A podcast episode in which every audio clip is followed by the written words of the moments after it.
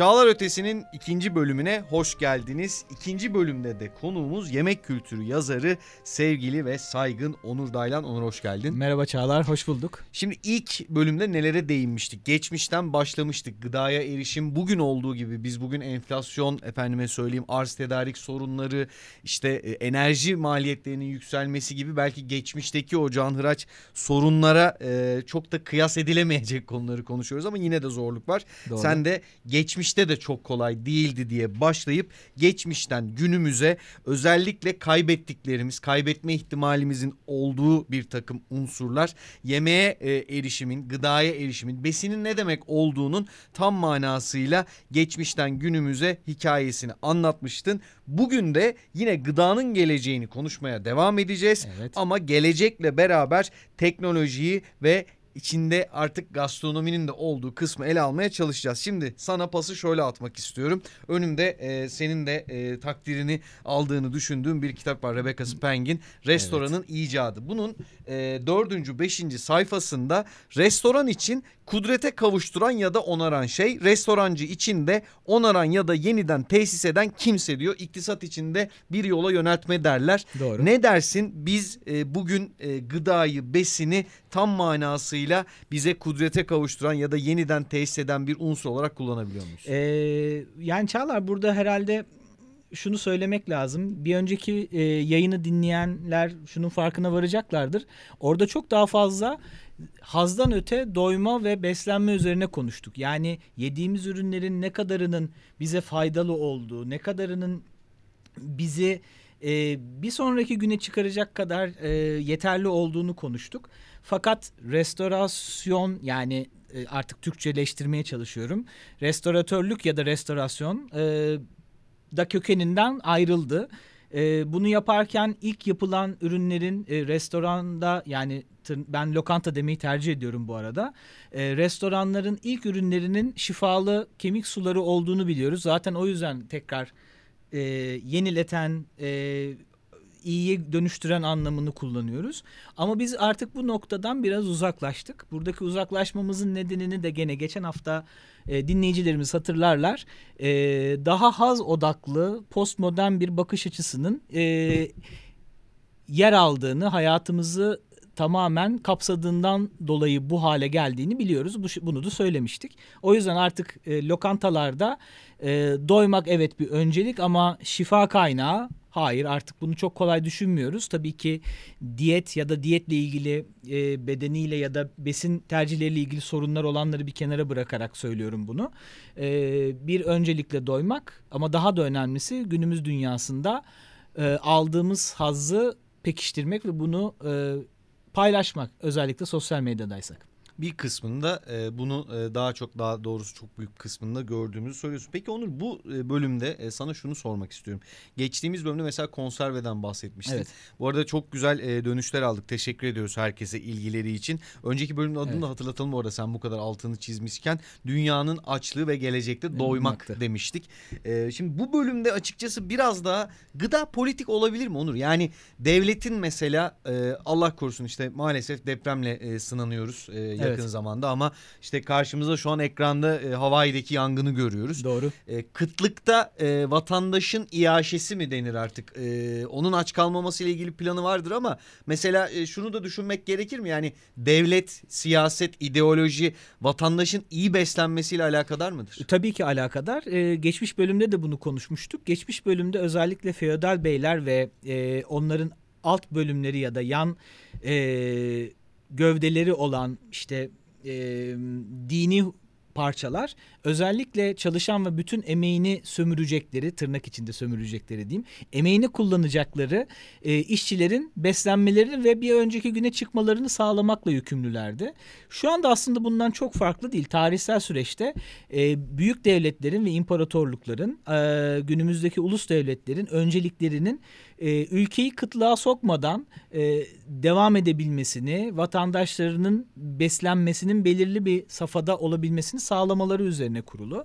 Tabii bu piyasa ekonomisinde artık çok mümkün değil. Eskiden e, Osmanlı döneminde özellikle belli ürünlerin pazardaki fiyatları çok ciddi devlet tarafından takip edilir.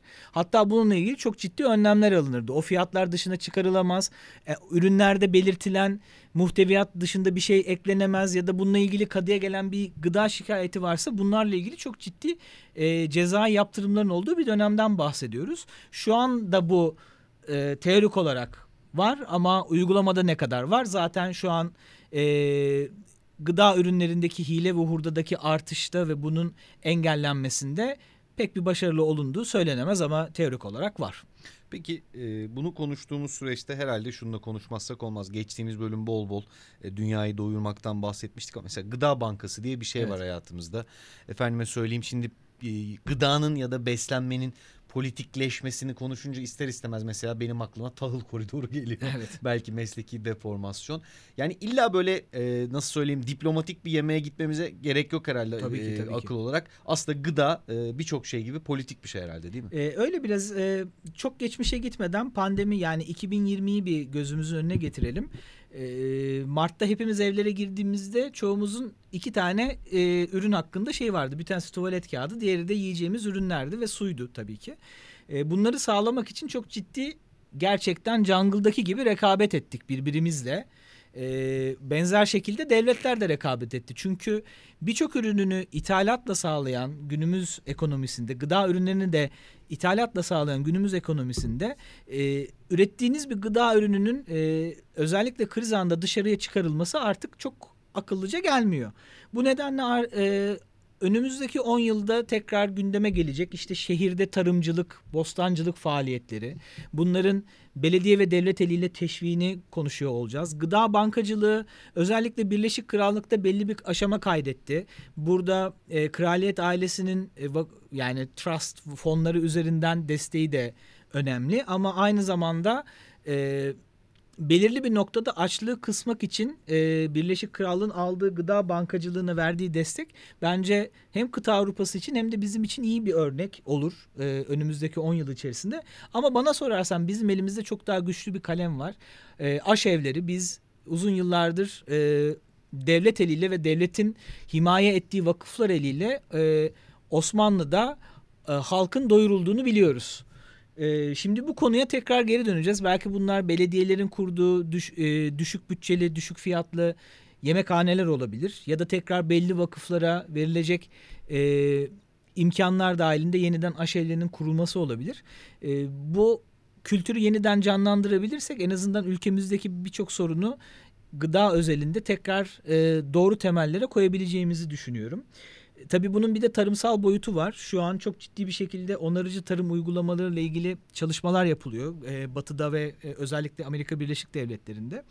Bizde de bu yeni yeni kıpırdanmayla birlikte özellikle e, gıda ürünlerinin tekrar e, doğru şekilde üretilebilmesi ve doğru şekilde tüketiciye ulaştırılabilmesi hususunda onarıcı tarım uygulamalarının gündemimize geleceğini düşünüyorum. Çünkü önümüzde çok ciddi bir gene kuraklık konusu var. E, benzer şekilde bahsettiğin gibi politik riskler var. Yani e, belki makarna ihracatçıları için buğday almaya devam edeceğiz Ukrayna ve Rusya'dan ama bir süre belki ekmekleri daha zamlı ya da biraz daha zam görmüş şekilde tüketeceğiz. Pahalıya ekmek yiyeceğiz evet, yani. Aynen öyle. Ee, ya da biyoyakıt talebi konusunda konuşmak lazım. Bu da bir ekonomik tercih biliyorsun. Ee, yani benzin ya da dizel fiyatını baskılamak amacıyla daha fazla gıda yetiştirilecek alanı e, biyo, biyoyakıt için kullanılacak bitkileri açtığınız zaman aslında tekrar bir kıtlık yaratıyorsunuz. Bu gibi politik ekonomik tercihlerle beraber geçmişten ders alarak yeniden bir kurgu yapmamız gerektiğini düşünüyorum.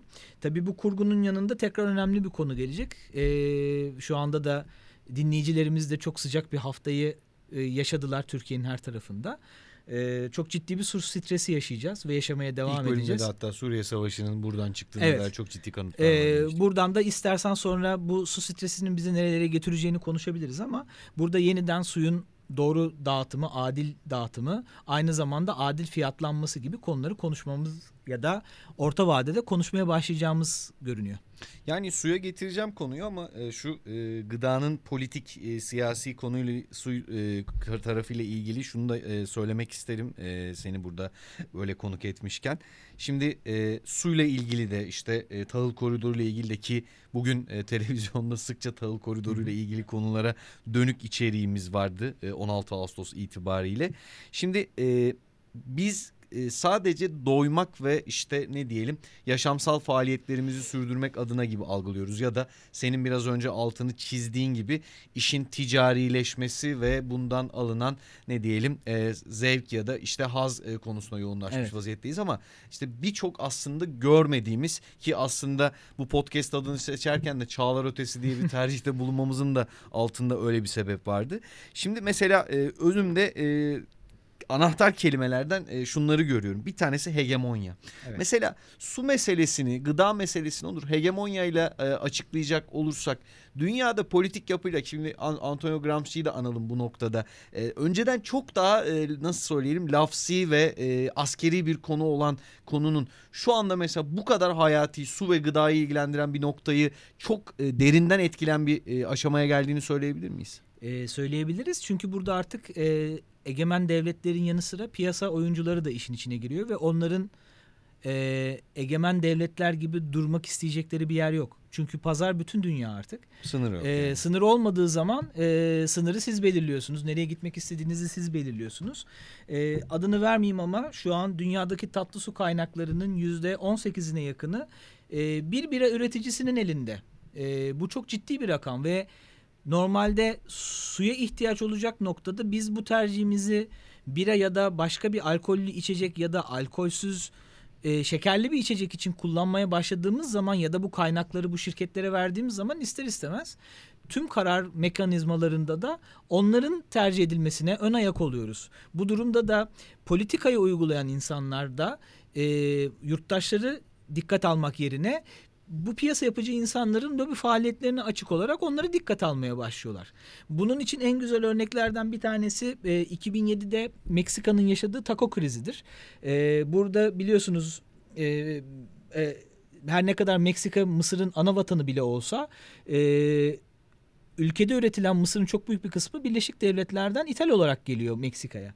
E, ve Birleşik Devletler'de o zamanki düzenlemeyle beraber biyoyakıta döndüğü an mısır kullanım tercihi yani etanol üretimi haliyle i, i, ithalat önemsiz bir hale geliyor ve e, biyoyakıt üreticilerinin devlete bu şekilde e, politik ya da e, lobi baskısı yaptığı noktada Meksika'daki insanlar aç kalıyor. Ya da 6 ay boyunca %35'ten toplam %70'e yakın e, mısır ürününe yapılan zamları kabul etmek Bizde durumunda de mesela kalıyorlar. çayda olduğu gibi şu anda. Evet. yani e, bizdeki örnekler aslında çok da böyle yeni başımıza gelmiş ya da sadece bize olan örnekler değil. E, 1980'den bu yana bütün dünyadaki şeyleri inceleyen, gıda konusundaki herhangi bir davranışları inceleyebilen bir ekonomistin, antropolojistin ya da sosyoloğun çok rahat görebileceği e, şeyler bunlar.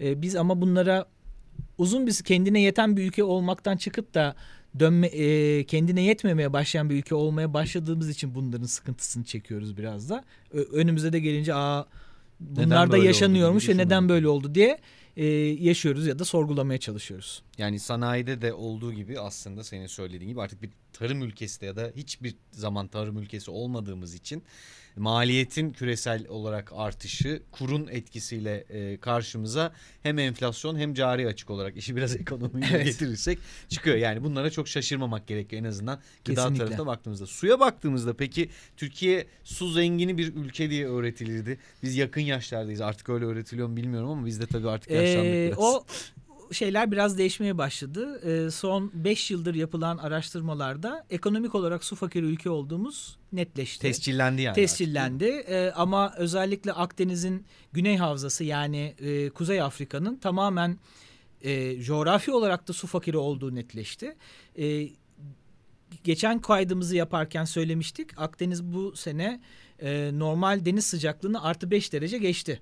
E, belki bu anlık bir durum da olabilir. Bir fenomen de olabilir bilemiyoruz ama bu şu demek e, havza çok daha fazla ısınmaya başlıyor. Bu havza ısındıkça e, nehir ve göllerden gelecek suların da buharlaşarak kaybolacağını zaten birçok hidrolog ve iklim bilimci anlatıyor. Bu, bu bizi ekonomik su fakirliğinden gerçekten coğrafi su fakirliğine de götürebilir. Bu konuda herhangi bir çaba yapılıyor mu? E, yapılıyorsa ben bilmiyorum e, ama özellikle bazı belediyelerin bu konuda e, önlem almaya çalıştıklarını biliyorum ama bir devlet politikamız var mı? Bu konuda maalesef bir bilgim yok. Bu su stresinin başka e, sorunları da var. En önemli sorun ileride bence içecek trendlerimizin çok değişecek olması. Az önce verdiğim bilgiyi bir kenara alırsak birçok e, içecek üreticisi zaten su kaynaklarına bir şekilde sahip oluyor ya da su kaynaklarında imtiyazları oluyor. Bu imtiyazların olması bir süre sonra bize şunu getirecek. Ya ben şekerli bu e, kar, karbondioksitli gazlı içeceği içmek istemiyorum diyeceğiz. O zaman nelerle karşılaşacağız ya da bunu biz tüketiciler olarak hayır ben bunu değil de gerçekten suyumu istiyorum mu nasıl söyleyeceğiz? Burada bizim tekrar tüketici olarak bilinçli ve e, toplu toplu bir biçimde hareket etmemiz gerekiyor. E, ben özellikle alkollü içki trendlerine bakıyorum. E, şarap üreticileri özellikle Avrupa'daki şarap üreticileri e, cam şişe kullanımını azaltmaya çalışıyorlar. Çünkü gerek camın üretilmesi gerekse geri dönümün geri dönüşümünde çok ciddi karbon ayak izi ve su tüketimi olduğunu fark etmişler. E, nasıl yeni fark ettiler bu da ayrı bir konu ama e, muhtemelen orta vadede e, çok üst düzey şaraplar dışında birçok şarabın biz alüminyum tenekeye, işte litrelik plastik kutulara, işte karton kutulara girdiğini göreceğiz. Benzer durumda işte birçok bira üreticisinin ben orta vadede e, alüminyum kutuyu cam şişeyi tercih edeceğini düşünüyorum. Bunda tabii ki hem taşıma maliyeti de var. E, navlun fiyatlarını aşağı çekme de var. Aynı zamanda az önce bahsettiğim durum da var. Tabii bir de genel olarak e, şu dönemde özellikle alkollü içecek özelinde enteresan bir trende doğru gidiyoruz. Batı Avrupa'da e, ayık kalma gibi bir durum başladı Amerika'da da. Tıpkı bu sanayi devriminde e, işçilerin kahveye yönlendirilmesi gibi bir durumu yaşıyoruz.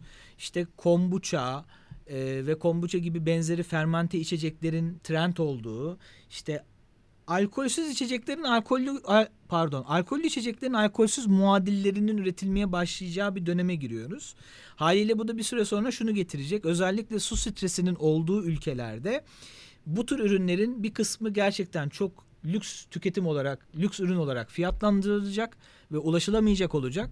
Çok büyük bir kısmı raflarda tek tekil hale getirilecek. Yani bir konsolidasyon olacak. Ee, ve orada da sadece büyük üreticilerin yer alacağı, birkaç çeşitli yer alacağı bir alkollü ve alkolsüz içecek dünyasına doğru gideceğimizi öngörüyorum ben. E, Türkiye'deki büyük bir içki firmasına da bu konuda bir e, şey vermiştim. Bilgi bilgi notu paylaşmıştım. Onların da benzer trendleri takip ettiğini ve bu şekilde planlama yaptıklarını biliyorum. Yani e, şimdi bu gün önümde e, kitap yok. E, e, mutfak tarih kitabı Burak Onar'ın ama e, ben seninle olan bu sohbetimize hazırlanırken bolca istifade ettiğimi söyleyeyim. Önümde Rebecca Speng'in ayrıca e, ondan hariç olarak bir kitap daha var. Yemek ve Ulusal Kimlik.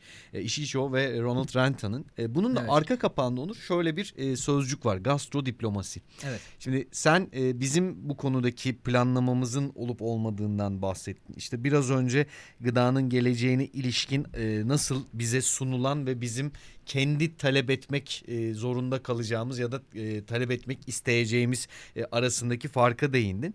İster istemez şimdi konuyu biraz da şeye getirmek istiyorum. Yani teknoloji her şeye çare olabilir e, tarzında bir e, önemli zaman dilimi geçirmiştik ama evet. salgın sonrasında daha çok hayır teknoloji bizim başımıza daha çok belada açabilir konuşmaya başladık. Özellikle yapay zeka ekseninde. Doğru. İşte blockchain'i konuşuyoruz. İşte biraz önce mesela sen fiziki görünümlerinin kullanılan e, madde bazlı olarak nasıl e, değişeceğine işaret ettin. E, içeceklerin, yiyeceklerin de aynı şekilde. Evet. E, bu noktada ee, önümüzdeki sürece ilişkin e, gıda ile ilgili işin içine teknolojiyi de koyarsak işler daha da mı zorlaşacak? Çok yaratıcı şeyler e, görecek miyiz? İster kıtlıktan olsun ister bolluktan. E, yaratıcı şeyler göreceğiz Çağlar ama e, bu göreceğimiz şeylerden ne kadarından mutlu kalacağız? O konuda açıkçası tedirginliğim var.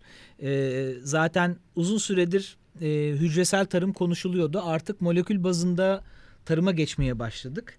E, dinliyorsa e, Can Koyuncu'nun çok güzel bir podcast'i vardı. O da bu konulara meraklı bir e, meslektaşım diyeceğim kendisine.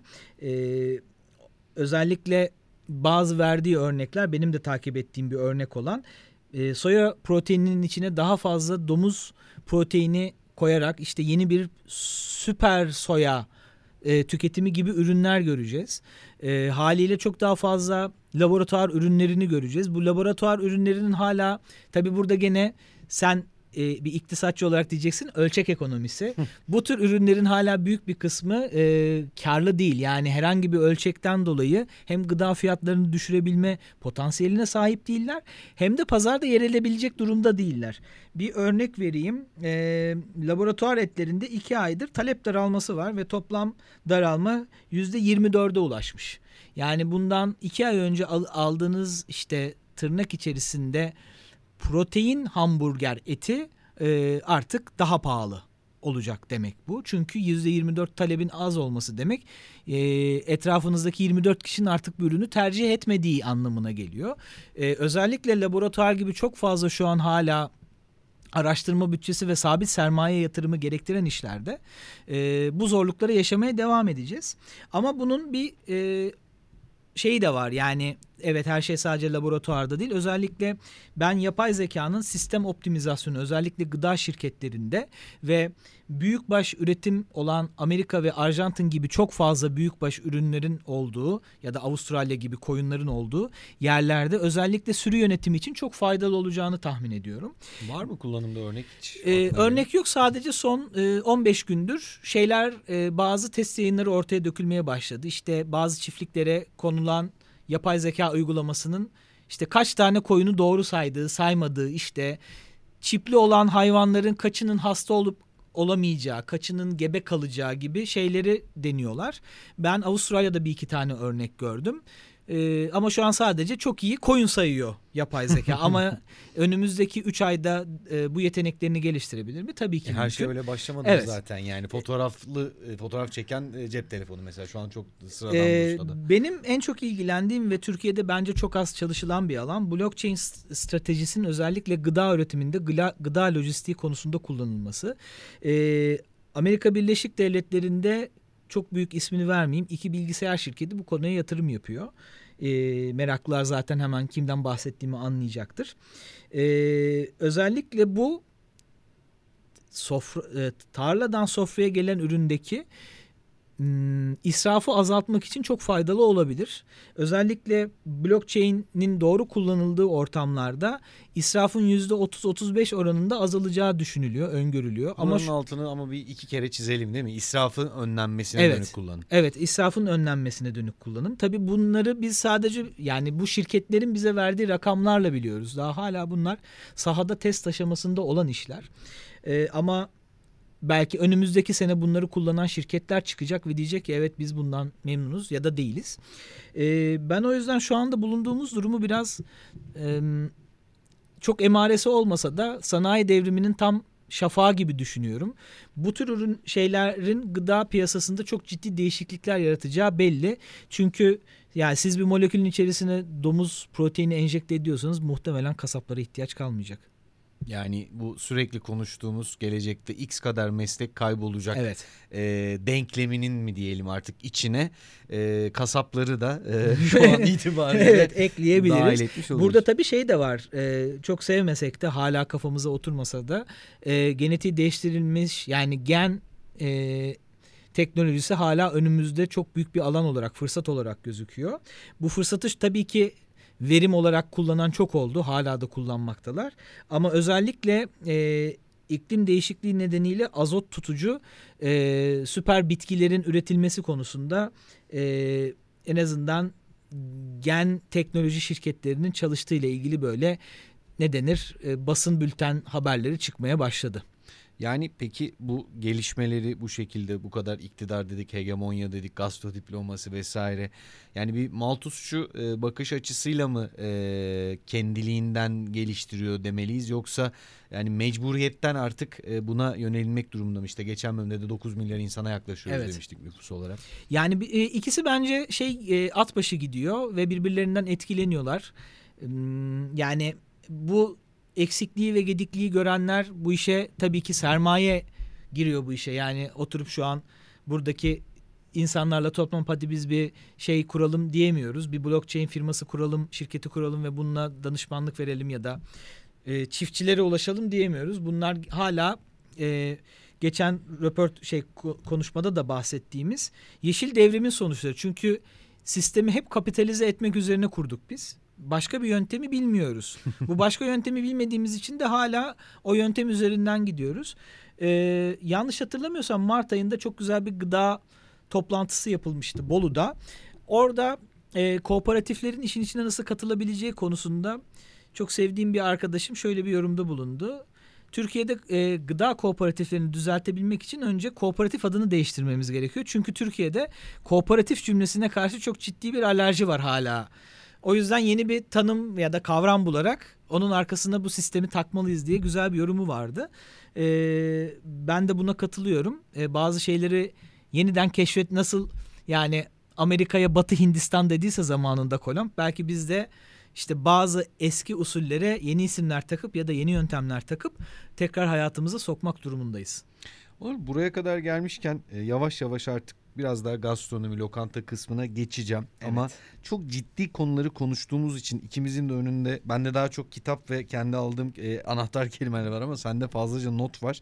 Restoran ve lokantaya geçmeden önce işin daha zevkli diyelim. Belki dinleyenlerimizi de acıktıracağımız kısmına geçmeden önce var mı değinmek istediğin özellikle gıdanın geleceği ve teknoloji kısmına? Ee, oradan istersen şeye geçeyim. Gastronomide bizi neler bekliyor? Tabii. Önümüzdeki 5-10 yıl ben çok uzun vadeli e, trendlere e, açıkçası akıl sır erdiremiyorum. Çünkü bazı şeyler çok havada kalıyor. Michio Kaku'nun çok güzel bir Geleceğin Fiziği diye bir kitabı vardır. E, mesela kitabı şimdi alıp açarsanız bazı şeylerin olduğunu, bazı şeylerin hiç olmayacağını görüyorsunuz. Biraz da aslında gelecek bilimciler, fütüristler de bir noktada şeye benziyorlar işte kahinlere benziyorlar. Yarısı tutuyor, yarısı tutmuyor. O yüzden ben genelde öngörülerimi toparlayabildiğim kadarıyla 5-10 yıllık en fazla 10 yıllık dilimlere koymaya çalışıyorum. Çok fazla teknoloji konuştuk e, konuşmanın ilk bölümünde ama ben gastronominin gelecekteki kurgulanışında tarihçilere, sosyologlara ve antropologlara çok iş düşeceğini düşünüyorum.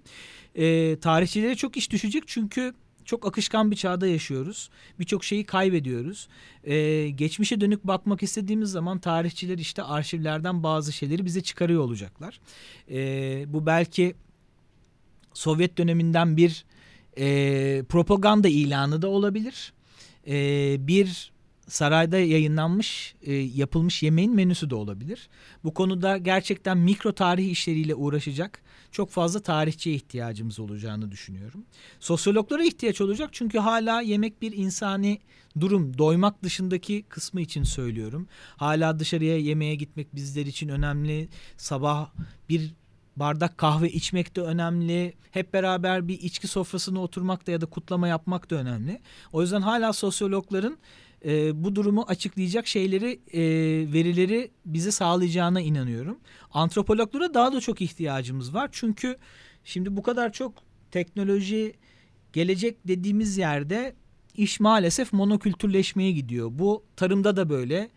İşte hep belli cins tohumlar, belli cins ürünlerin üretilmesi, tüketilmesi gibi lokantalarda da tek tipleşme, tariflerde de tek tipleştirme gibi durumları yaşıyoruz. Bu postmodernizmin getirdiği bize bir yan etki belki de. O yüzden antropologlara çok ihtiyacımız var. Bunlar geçmişte yörelere ait kalmış, yazılı da olmamış e, tarifleri toplamak da olabilir, ürünleri bulmak da olabilir. E, onlarla ilgili yeni saha çalışmaları yapmak da olabilir. Tıpkı e, Batı antropologları nasıl işte e, Amazon ya da işte Yeni Gine'deki kabilelere gidip oradaki toplulukları ince, incelemişti. E, 20. yüzyılın başında ve 19. yüzyılın sonunda. Bence yemek antropologları da şu an bunları yapmak zorunda kalacaklar. Bazı şeyleri kaybetmememiz için. Ama çok multidisipliner bir şey olacak. Burada iktisatçılara çok iş düşüyor. Yani fiyat analizleriyle bir ülkenin açlığını, tokluğunu ya da gastronomisini anlatabilecek donanıma sahip ya da kültürel birikime sahip e, multidisipliner insanlara ihtiyacımız Yani sadece olacak. ekonomi okumuş olması, çok iyi bir ekonomist olmuş olması Evet. bir şey ifade etmeyecek. O entelektüel muktesebatı üzerine taşıması icap edecek. Evet, değil mi? kesinlikle. Ee, pandemiyle beraber hayatımıza giren bulut veya hayalet mutfaklar var. Bunlar özellikle enflasyonist baskı olan ülkemiz gibi yerlerde çok daha kıymetli olacak. Çünkü masa maliyetiniz yok. İşte garson maliyetiniz yok. Mutfağı 5-6 şirketle beraber kullanıyorsunuz. Bunlar çok fay- doğru kullanıldığında e, faydalı olabilecek şeyler gastronomi için.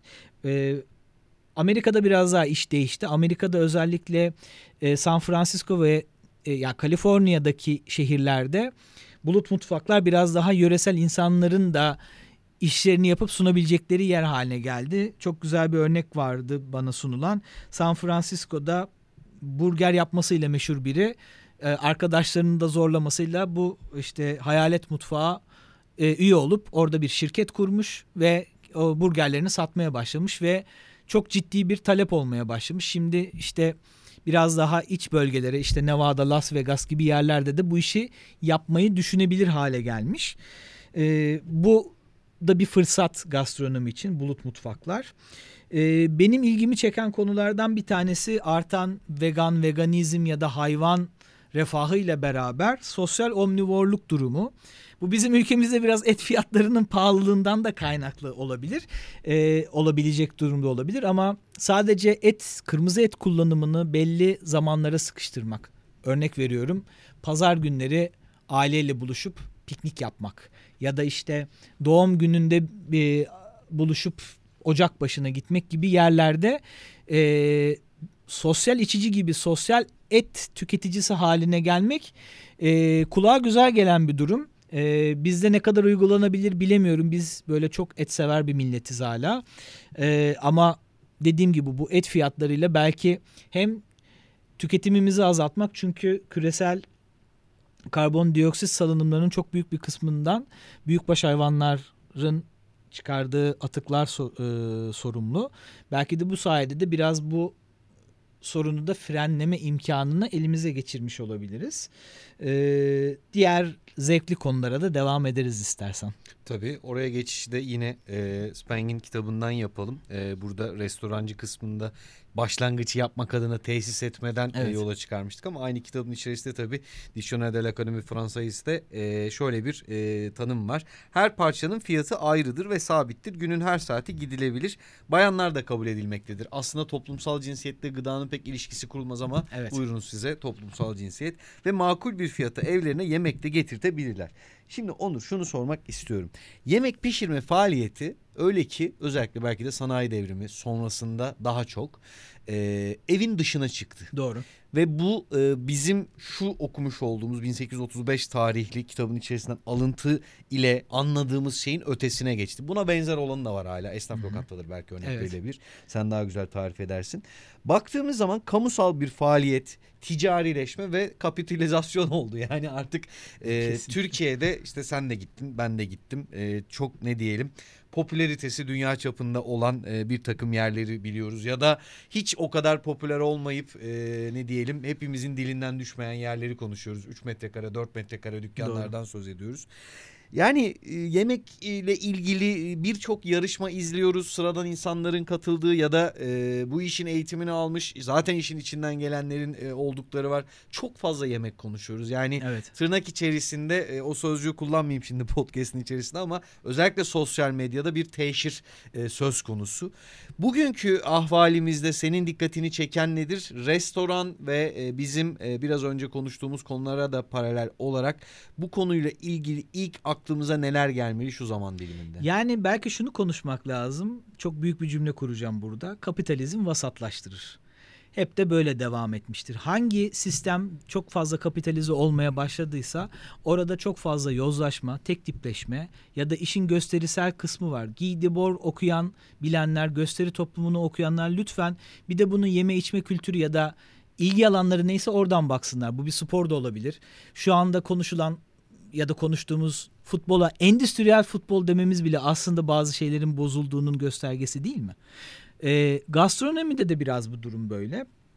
Ee, burada da dışarıda yemek yemenin artık hep söylüyorum hassal kısmına geçtik. Bizi sınıfsal olarak diğerlerinden farklı gösteren, evet ben de buradaydım ve ben senden farklı olduğum için buradayımı vurgulayan çok şey var. Bu rezervasyon sistemi olabilir, oranın bir listeye ya da bir yıldız alması olmuş olabilir. Biri tarafından, tanınmış biri tarafından tavsiye edilmiş olabilir ya da e, çok farklı bir coğrafyadadır. O coğrafyaya gidince mutlaka tatmamız gereken bir şeydir diye düşünüp tattığımız bir yerde olabilir. E, ama iş gene iş dönüp dolaşıp e, doymak yerine hassal duruma ge- geçmiş e, durumda. Daha önce de böyle değil miydi? Elbette böyleydi. Ama daha önceki şeylerde şunu akıldan çıkarmamak lazım. Osmanlı'da da dışarıda yemek yeme kültürü vardı. E, bunu yapan kişilerin çok büyük bir kısmı esnaftı e, onların ayaküstü öğle yemeğini kotarabilecekleri şekilde kurgulanmıştı durum. Yani böyle aman ben uzun oturayım işte e, üç tabak yemeğin yanına dördüncüyü koyalım. Bunlar batı kültürüyle beraber bizim sonuna ekleye ekleye getirdiğimiz şeylerden biri. Yanlış değil bu arada ama tekrar burada kapitalizmin öbür zamanına şey yapıyoruz. Kapitalizm bazı işleri birilerine vererek bu yemek pişirmek de olabilir temizlik de olabilir, başka bir şey de olabilir. İnsana boş zaman daha doğrusu artık zaman yaratmak üzerine kurulu. Daha kurumsal söylersek iş bölümü. İş bölümü. e, gastronomide bundan fa- farklı değil. E, yemeği birine yaptırmak gerekiyor ki siz yemek yapma vaktinizden feragat edesiniz. Bunu yemek için ya da başka bir iş için kullanabilirsiniz. E, o yüzden bakacağımız şeyin önce modern dünyanın bir parçası olduğunu farkına vararak konuşmamız lazım.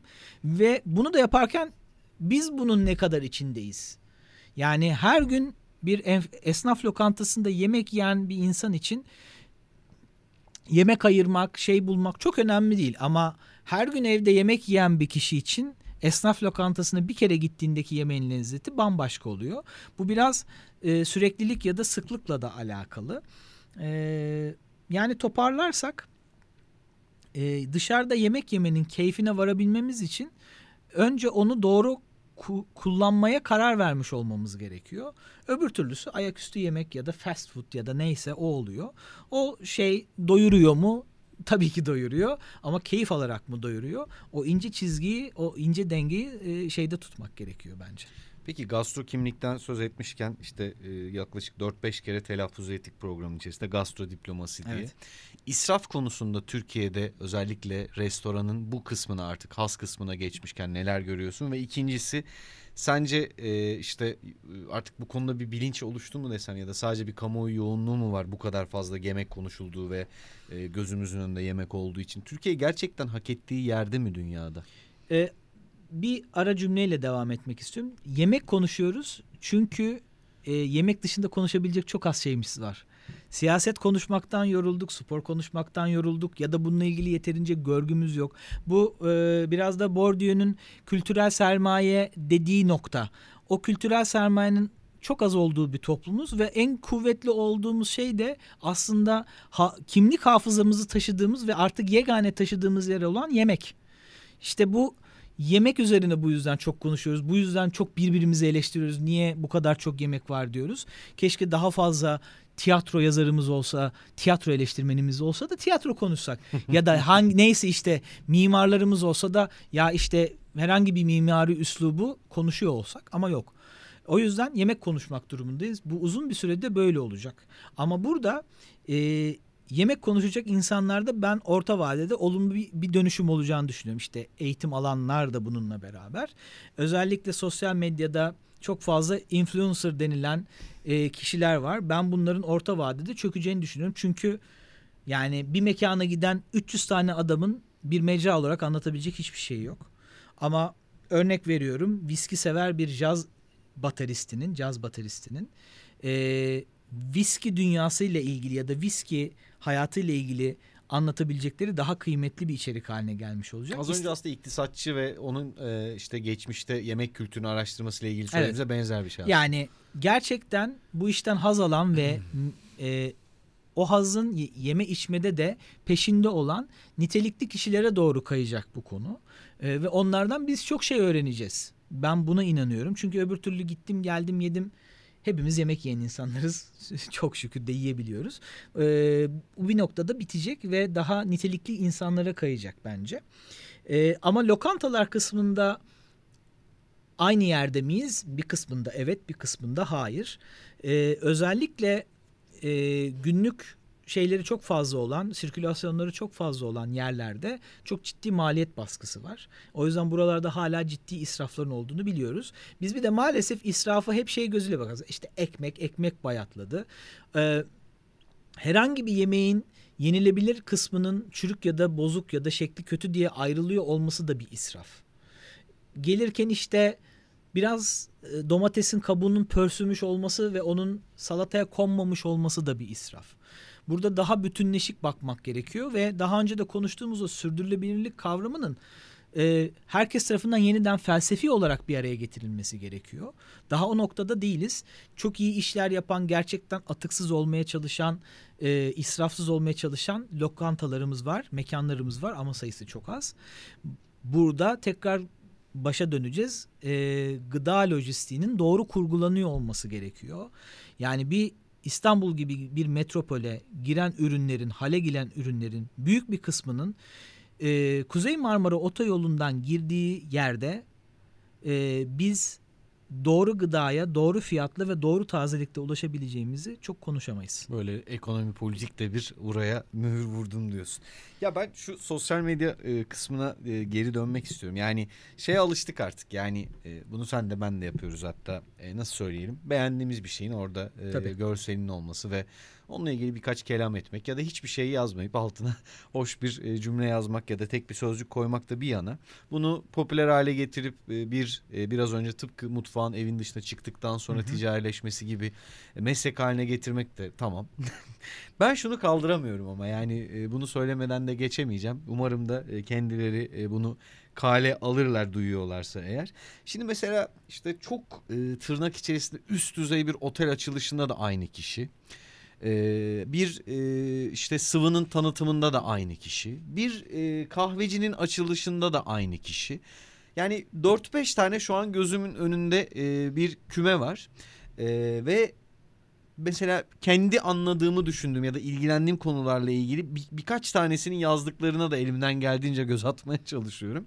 Mesela e, kullandığı 4-5 tane anahtar kelime var ama bakıyoruz çok büyük e, markalarında e, bu kişilerle böyle sürekli bir işbirliği diyelim onların tabiriyle geliştirdiğini görüyoruz. Bu kapitalizm vasatlaştırırın bir doğal sonucu mu Türkiye'deki? Yani dünyada da bu böyle mi? Ya dünyada da bu biraz böyle ama dünyada bu işler her zaman çok daha naif ve çok daha kurallara uygun yapılıyor. Daha doğrusu kapitalizmin kurallarına uygun yapılıyor diyelim ya da piyasanın kurallarına uygun yapılıyor. Ee, dinleyicilerin bir kısmı benim e, geçmişimi bilmeyebilir. O yüzden burada bir es vermek isterim. Ben e, yüksek lisansını yurt dışında pazarlama üzerine yapmış. E, pandemide de e, dünyanın önde gelen bir üniversitesinden dijital pazarlama eğitimi almış bir insanım. E, orada konuştuğumuz ya da gördüğümüz olaylarla Türkiye'de sosyal medyada senin bahsettiğin konular birbirinden neredeyse 360 ya bambaşka yöndeler. 360 çok doğru olmayacak. Yani bambaşka yöndeler. 360 derece proje yapıyoruz denilen yerde senin şeyin ortaya çıkıyor. İşte otel açılışına da ilgili kişiyi davet etmek, sıvı göndermeye de, işte bir paket gıda göndermekte de. Ee, burada e, reklam verenler ya da ajanslar çok doğal olarak ki çok uzun yıllar onlarla çalıştım ben. Nasıl iş yaptıklarını biliyorum, anlayabiliyorum. Eee kafa sayısını oynarlar, etkileşimi oynarlar ama artık bunun olmadığını biliyoruz. Neden biliyoruz? Eğer böyle olsaydı e, örnek vereyim 3 tane televizyon kanalı olurdu. Bütün reklamlar sadece 3 televizyon kanalında. Neden onun yerine her kişiye özel işte müzik kanalı, spor kanalı, ekonomi kanalı ya- yarattık ya da çıkardık? Çünkü niş pazarlara ihtiyaç var ve bu niş pazarlardan şey olan in- insanlara ihtiyaç var. Sosyal medyada da bunun yapılması lazım ama biz bunu atlıyoruz. Burada e, bizim tabii regülasyonları çok geriden yapıyor olmamızın etkisi var. E, regülasyonları doğru yorumlayacak hukukçu ya da uzman kişilerin olmuyor olmasının e, ihtiyacı var ya da sektörle bunların çok temasta olmuyor olmasının da durumu var. E, özellikle influencer ile ilgili vergisel yasa getirildiğinde çok iyi hatırlıyorum. E, yanlış hatırlamıyorsam iki sene önce olmalı evet, bu. İki ya da üç sene önce. Önce şeyler getirildi. E, Türkiye'nin en büyük dört e, denetim firması getirildi ve onlar yorumda bulundular. Tabii ki bulunmalılar. Çünkü onlar denetim firması. Ama aynı zamanda reklam verenlerin, ajansların hatta influencerların da orada olması gerekiyordu ki bu işler doğru yapılsın, kurgu doğru yapılsın. Ee, bunlar yapılmadığı müddetçe Batı'da biraz bu böyle yapılıyor. Ee, geçen hafta çok güzel bir e, McKinsey'de çok güzel bir rapor vardı. E, influencer pazarı ile ilgili. Meraklılar lütfen okusunlar. E, 2000 takipçisi olan bir influencer'ın bile aslında ne kadar ciddi para kazanabildiğini aynı zamanda reklam verene ne kadar fazla fayda sağlayabildiğini gösteren veriler var orada. Yani yalan haber değilse bugün bir tane spor kulübüne Türkiye'de bir influencer e, sponsor oldu. yani işlerin terse döndüğünün bir göstergesi aslında bu.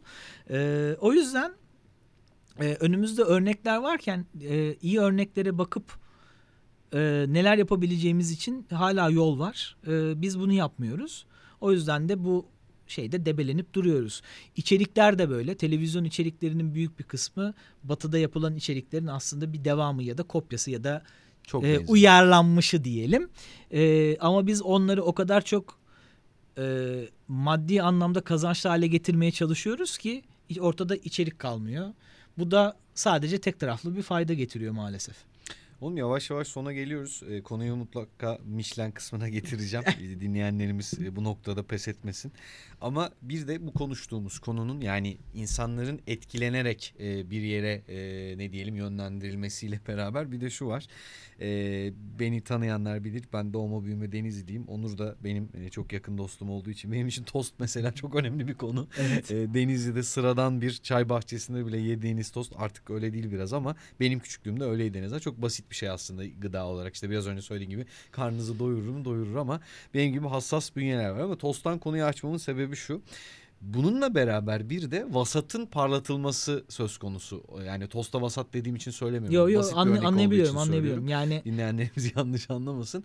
Çok kirli olduğu bariz, çok nasıl söyleyelim e, avam olduğu bariz bir takım mekanlar, yiyecekler ya da her şeyin üstüne boca edildiği, her şeyin karıştırıldığı. İşte aklıma ilk mesela şu an çedar geliyor. Yani her yerde çedar, her yerde işte bununla ilgili galiba e, Özer Aydoğan'ın da e, güzel bir karikatürü de vardı. E, mezarın üstüne işte kaşar e, döktürüyordu. Çok severdi rahmetli her şeyin üstüne koydururdu falan gibisinden. Yani bu e, peki e, israfın e, noktasın israf noktasında neyle açıklanabilir? Biraz önce konuştuğumuz işte seninle bir sık sık simülaklardan bahsederiz. Yani gösteri toplumunun e, artık bunlar e, normal e, veçeleri mi? e, aslında normal veçeleri çünkü genel e, bu tür piyasalarda hep bir öncüler olur. E, arada bir takipçiler olur ve de takipçileri de takip edenler olur. Şimdi e, öncüler muhtemelen örnek veriyorum bu cheddar sosu kullanan kişiler olsun. Gerçekten cheddar'ı eriterek yapan insanlardı. Onu takip edenler bu rekabette rekabet avantajını sağlayacak. Ya ben de cheddar sosu dökeyim ama bunun maliyetini nasıl düşürürüm diye çözüm bulup o çözümle ilerleyenlerdi. Geri kalanlar da bu kötü çözümü kabul edenler. Türkiye'de birçok e, yeme içme şeyi buna kaçıyor. Çünkü e, çok anlayabiliyorum. Üzerlerinde çok fazla e, kar baskısı var. Ee, insanlar kısa yoldan para kazanmak istiyorlar. Hangi sektörde olursa olsunlar. Yemekte de insanlar bunu yapmaya başlıyor. En ucuz şeyi bulmaya çalışıyor. Tost mu? Kantin tostçularını hatırlayın. Eskiden kaşar peynirleri daha mı kaşar peyniriydi? Hayır. Ama maliyetten kurtarmak için o kantinci abi neredeyse arkayı İnce görebileceğiniz bir peynir koyardı. Sucuk da aynı şekilde. Ee, sucuk da aynı şekilde. Ama Salça bunu bir koyar. kere piyasa normu haline getirdiğiniz zaman buradan çıkış yok. İşte vasatın tahakkümü burada sorun.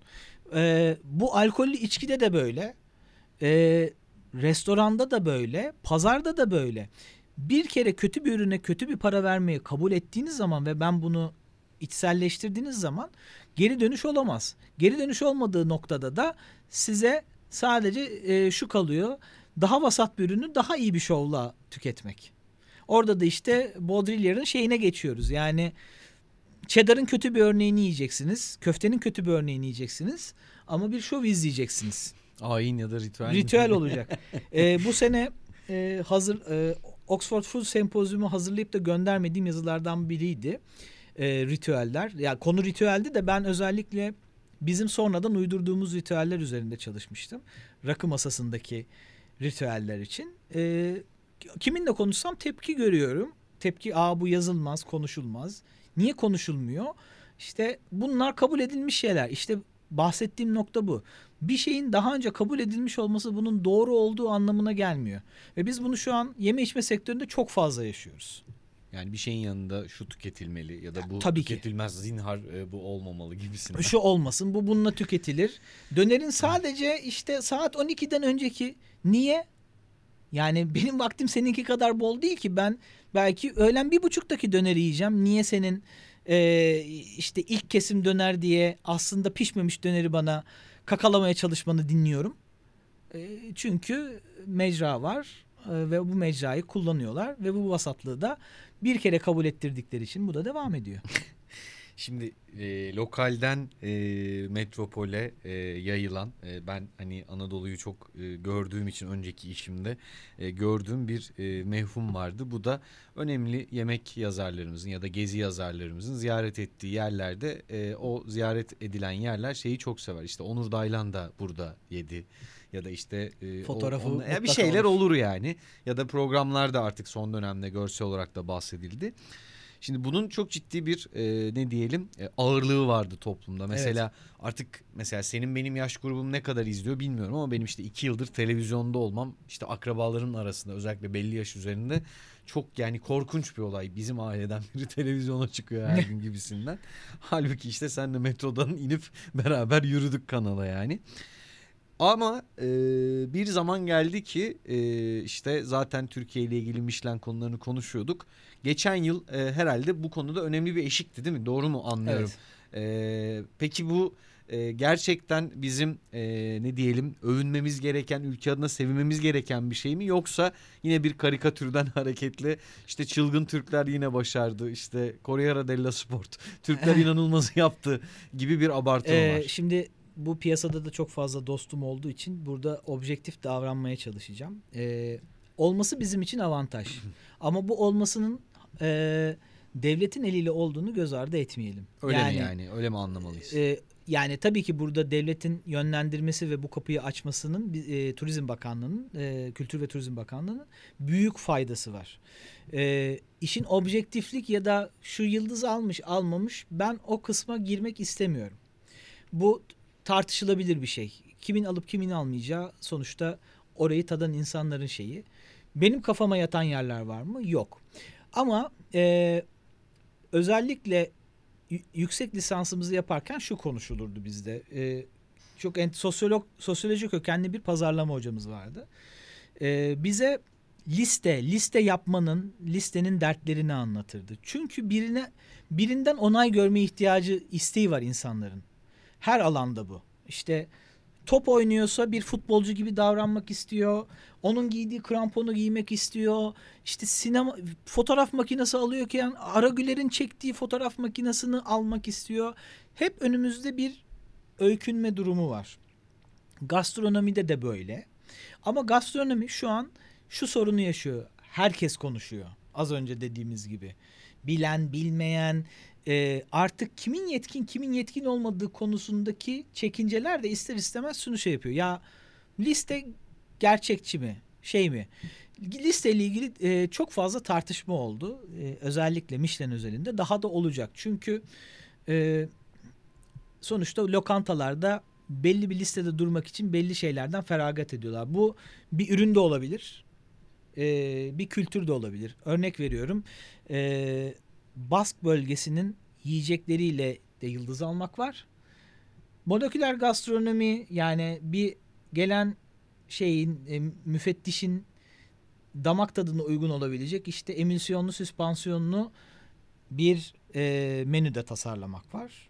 İkincisi daha olası. O yüzden ister istemez bu da monokültürleştirecek bir noktada. O yüzden hala bir kebapçının Michelin yıldızı alıp almadığı konusunu sorgulayacağız. Çünkü bir esnaf lokantasının. Çünkü müfettişin daha önce kuru fasulye pilavın gerçekten iyi olduğuna dair bir nirengi noktasının olması gerekiyor. Bu noktayı Japonya'da çok uzun yıllar sushi e, yiyerek aşabildiler. Ne kadar aşıp aşmadıklarını Japon yetkin Japonya'da yaşamış bilmiş yetkin kişiler varsa düzelsinler lütfen. Ama şu an bizim özelimizde yıldızların gene fine dining konusundan geçeceği belli. Ee, başka listeler de geliyor Türkiye'ye. Gene Fransız kökenli Goemilo gelecek. Ee, başka listelerin de geleceği şey. Bunlar bizim ufkumuzu şeyimizi artıracak ama iş dönüp dolaşıp gene şey olacak. Ben aldığım hizmetten mutlu muyum? Ee, gerçekten anlaşabileceğim ve bana bırakın demeyecek bir garsonla muhatap oluyor muyum? Ee, yediğim yemekten zehirlendim mi, bozuldum mu?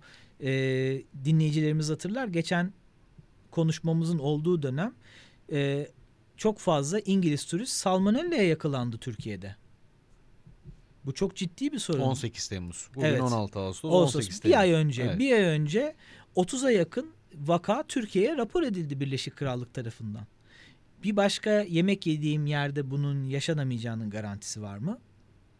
Tabii ki yıldız olsun, rehber olsun.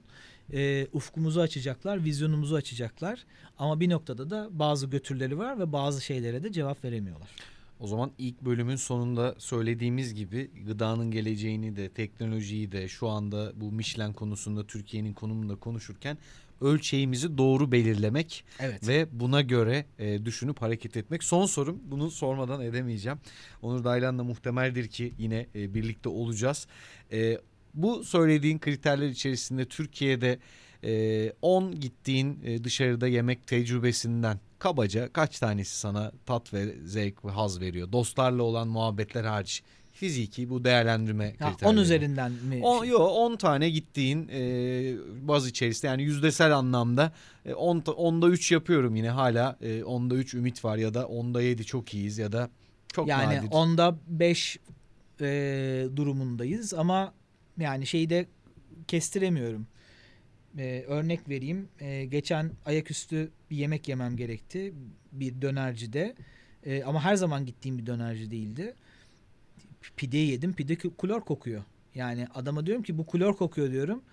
Sanki çok başka bir şey söylemişim gibi bir şeyde. Muhtemelen temiz olmayan bir su kullanılmış ya da çok yani doğrudan şey şebeke suyu kullanılmış bilemiyorum. Ee, yani bu 5 bir anda 3'e de düşebilir. Ee, Her şey toparlanırsa 6'ya da çıkabilir ama her şeyin toparlanma ihtimalini hadi ben de e, Sayın Bakan gibi 2026'ya kadar diyeyim o zaman. Ee, yani e, bizim özellikle bu gıda ve su krizini ve e, kuraklığı çözemediğimiz müddetçe, bu enflasyonu çözemediğimiz müddetçe e, bu 5 de çakılı kalıp aşağı gitme durumumuz var. Ben 4 algıladım mesela senin söylediklerinden. Yani Benim işte- kafamda da kendim için de öyle çünkü 3-4'tür yani. Ve de şu durum olmaya başlıyor Çağlar sen de biliyorsun. Ee, çok fazla fiyat sorgulamaya başlıyorsun. Doğru. Yani fiyat hassasiyetinin çok olduğu noktada artık işin lezzet, keyif konusu Yalan. e, çok fazla paranız varsa olabilecek bir durum haline geliyor. Orada da gene sorguluyorsunuz. Ee, şey, izleyenler biliyor. Ee, çok fazla şey hesabı var Instagram'da. Ee, adisyon hesabı var. E, İnsan bir adisyonu niye paylaşır? Ya sorun olduğu için ya da bak ben senin harcadığından çok daha fazla harcıyorumu göstermek için. Ama şimdi rakamlara bakıyorsunuz. inanılmaz şeyler var. Yani adisyonlarda öyle şeyler görüyorum ki ben. O açıdan o hesapların olması beni mutlu ediyor. Çünkü gerçekten iyi bir şey göstergesi bunlar. Hani e, yedim içtim dışında ya bunu gerçekten bu kadar eder miydi göstermeleri açısından e, iyi hesaplar, fayda doğru kullanıldığında faydalı hesaplar. O yüzden yani bu beş sıkıntılı e, iki gün sonra iki bil- e, izleyicimiz de farkındadır. E, iyi meyveyi yemeden yaz bitirmiş olacağız. Bu sene kaç kişi yediği meyveden mutlu kaldı? Çünkü mevsimler o kadar etkiledi ki çok kötü meyve yedik. E, iki ay sonra Eylül çoğunu bırakıp aa ya bu sene yediğim hiçbir meyveden hiçbir tat almadım deyip devam edeceğiz yolumuza. Evet Onur Daylan son cümlesiyle e, daha derin düşüncelere itti bizi. Efendim Çağlar Ötesi'nin e, ikinci bölümünün de sonuna geldik. E, gelecek konu ve e, konuklarla e, birlikte olacağız. Onur Daylan'la da birlikte olduğumuz başka bölümlerde olacak. Onu çok teşekkür ederim. Çok İki teşekkür ederim çok fazla Çağlar. Konuyu, e, Ee, istifade bu- ettik senden şahsen. konu- konuşma imkanı sağladığın için ben teşekkür ederim. Estağfurullah. Ee, umarım dinleyicilerimiz için faydalı ya da işte ne diyeyim ufuk açıcı e, şeyler konuşmuşuzdur, paylaşmışızdır. Ağzına sağlık, e, zihnine sağlık, emeklerine Teşekkür sağlık ederim. diyelim. Tekrar görüşmek ümidiyle Çağlar Ötesi'nde. Hoşçakalın.